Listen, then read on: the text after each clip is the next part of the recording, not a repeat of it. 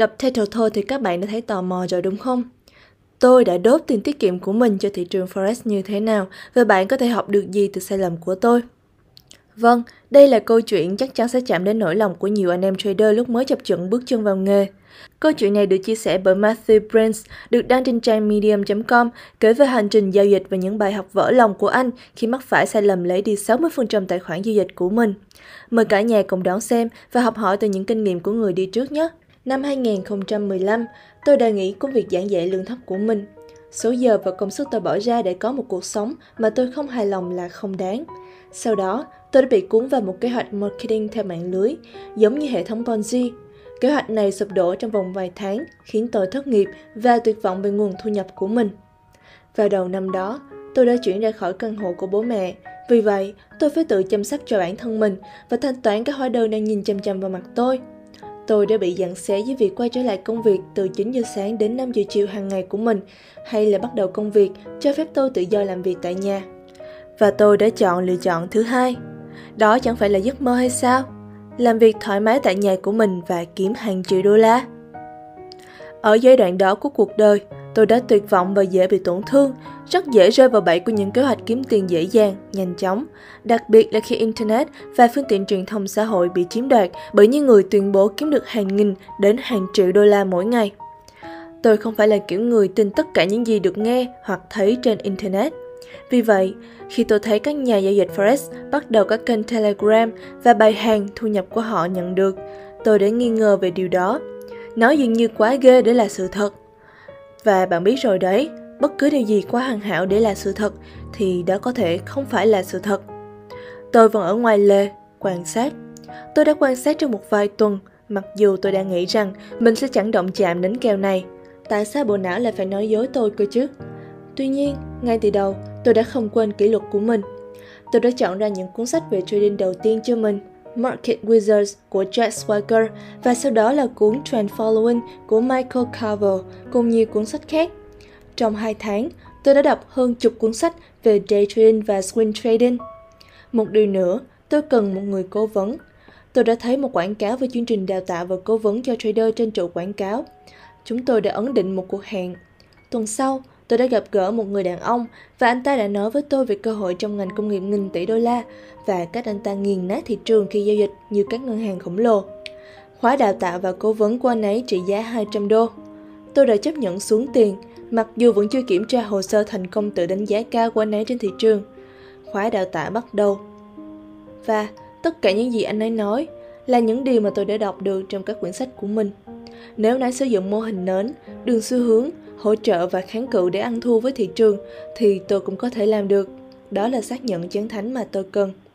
Cảm thấy mình giống như một chuyên gia giao dịch ở phố Wall, tôi đã sẵn sàng tung hoành trên thị trường.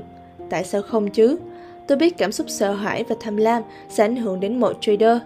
Tôi biết cách vẽ đường xu hướng, đường hỗ trợ và đường kháng cự. Tôi biết ý nghĩa của FOMO và tôi biết mình nên mua tin đồn, bán tin tức. Tôi đã sẵn sàng. Nếu bạn nhìn thẳng vào mắt tôi, bạn sẽ thấy rằng tôi thông minh và có kỷ luật. Ít nhất là tôi nghĩ vậy. Những người thông minh không nhảy vọt vào trước khi họ quan sát. Họ dùng một chân để thử độ sâu của nước trước khi nhảy vào. Đó chính xác là những gì tôi đã làm. Tôi đã thử độ sâu của nước chỉ với một vài đô la trong tài khoản giao dịch của mình.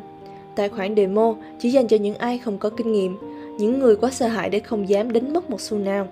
Đó không phải là tôi, người ta sẽ không bao giờ biết được cảm giác mất tiền nó ra làm sao nếu chỉ trade demo.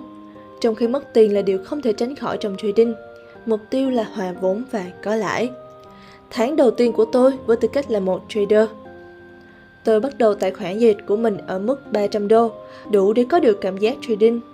Tôi đã có một chiến lược giao dịch theo hành động giá Price Action, setup nến với xác nhận của kháng cự hỗ trợ, cắt lỗ tối đa 2%. Tất cả đều được hỗ trợ bởi người được gọi là cố vấn của tôi, cũng như tất cả những gì tôi đã đọc được từ sách. Nhìn lại, vào cuối tháng, tôi đã nghiền nát thị trường, đem về lợi nhuận 14% trong tháng. Tôi đã có thể ngửi thấy chiếc Lambo của mình. Tôi lấy một tờ giấy ra và làm phép toán. Nếu như tôi đầu tư tất cả tiền tiết kiệm của mình, tôi sẽ kiếm đủ để sống. Tôi có thể chu du khắp thế giới, giao dịch bên bờ biển và ngủ trong một căn penthouse. Tháng thứ hai của tôi với tư cách là một trader. Tôi chắc chắn rằng mình đã giả mãi được trading. Tôi đã đầu tư tất cả số tiền tôi có trong tài khoản tiết kiệm của mình. Tôi cảm thấy không hề khó khăn. Tôi đã thử nghiệm vùng nước này vào tháng trước và nó có vị rất ngọt ngào, bạn nhớ chứ? Trong sự phấn khích, tôi đã thiết lập giao dịch của mình vào ngày đầu tiên của tháng. Ngày hôm sau, tôi đã kiểm tra các vị thế. 80% giao dịch đang mở của tôi chìm trong sắc đỏ. Lòng nặng trĩu, nhưng là một trader chuyên nghiệp, tôi biết thua lỗ là điều không thể tránh khỏi. Tôi có thể xử lý được điều đó. Tôi đã đọc về những câu chuyện mà trong đó trader vừa đóng lệnh ngay trước khi giá đảo chiều trở lại. Đó không thể là tôi được. Tôi đã mở thêm một số vị thế, giả vờ như mình không hề bị bối rối.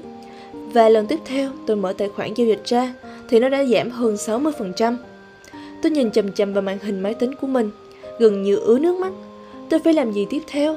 Khoản lỗ 60% không thể khôi phục lại được. Tôi cam chịu, tôi đóng tất cả các giao dịch và rút số tiền còn lại ra. Và đây là những gì tôi đã học được. nghề trading đầy rẫy lang băm. Những ai khoe khoang về những chiếc xe xa xỉ và cố gắng bán cho bạn một khóa học, có lẽ tất cả số tiền họ kiếm được là từ việc bán khóa học chứ không phải là từ trading. Đừng như tôi, nếu bạn phải học cách giao dịch hay thẩm định khả năng của người hướng dẫn, đảm bảo kiểm tra lịch sử giao dịch trong ít nhất 2 năm của trader đó. Một hoặc hai tháng giao dịch có lãi có thể là do may mắn, chứ không phải là do kỹ năng. 2. Đừng để bị lừa bởi vận may của người mới bắt đầu. Mặc dù việc thử nghiệm độ sâu của vũng nước trước khi bước chân vào là điều khôn ngoan, nhưng hãy đảm bảo bạn phải có những bước đi từ tốn trước khi nhảy vào. Bạn có thể gặp may mắn với vài tháng chơi suôn sẻ, nhưng điều đó không đồng nghĩa bạn đã sẵn sàng để chơi tất tay. 3. Bạn không hề đặc biệt như bạn nghĩ. Khi tôi đọc tất cả những gì có thể về trading, tôi đã biết rằng chỉ 1% trader kiếm được lợi nhuận. Vì một số lý do nào đó, tôi đã tin rằng mình sẽ nằm trong số 1% ít ỏi đó. Thật buồn cười phải không? Tôi đã phải trả giá rất đắt cho sự lạc quan phi lý như vậy. 4. Nếu nó có vẻ quá tốt để trở thành sự thật, thì nó có thể không phải là sự thật. Tất cả chúng ta đã nghe đi nghe lại câu nói này, nhưng đến lúc tuân thủ nó, chúng ta đã quên bán đi mất. Mọi điều tốt đẹp đều đến cùng với sự chăm chỉ và kiên trì. Hãy đặt ra những mục tiêu có thể đạt được và làm việc với chúng một cách cần mẫn. Số tiền dễ kiếm có thể khiến bạn phải trả giá cao hơn những gì bạn nghĩ bạn đã hơi. Và năm, Trading thành công không dựa trên những gì bạn biết mà dựa trên những gì bạn làm. Trước khi giao dịch, tôi đã biết về vận may của những người mới bắt đầu, về quy luật số nhỏ, tức là bạn không nên đưa ra kết luận từ một kích cỡ mẫu nhỏ. Tôi biết rằng tôi nên theo đuổi một quy mô giao dịch vừa phải. Tôi biết tất cả, nhưng tôi không tuân thủ những gì tôi biết. Nó có thể so sánh với việc một người hút thuốc biết rằng hút thuốc có hại cho sức khỏe, nhưng anh ta vẫn cứ hút vậy. Nhận thức về bản thân là chìa khóa. Hãy thấu hiểu bản thân và trả lời xem liệu trading có dành cho bạn hay không nhé. Và trên đây là toàn bộ câu chuyện của một trader đã đốt toàn bộ tiền tiết kiệm của mình cho thị trường Forex và những bài học mà anh ấy đã rút ra. Còn bây giờ, xin chào và hẹn gặp lại các bạn trong những video lần tới. See you soon!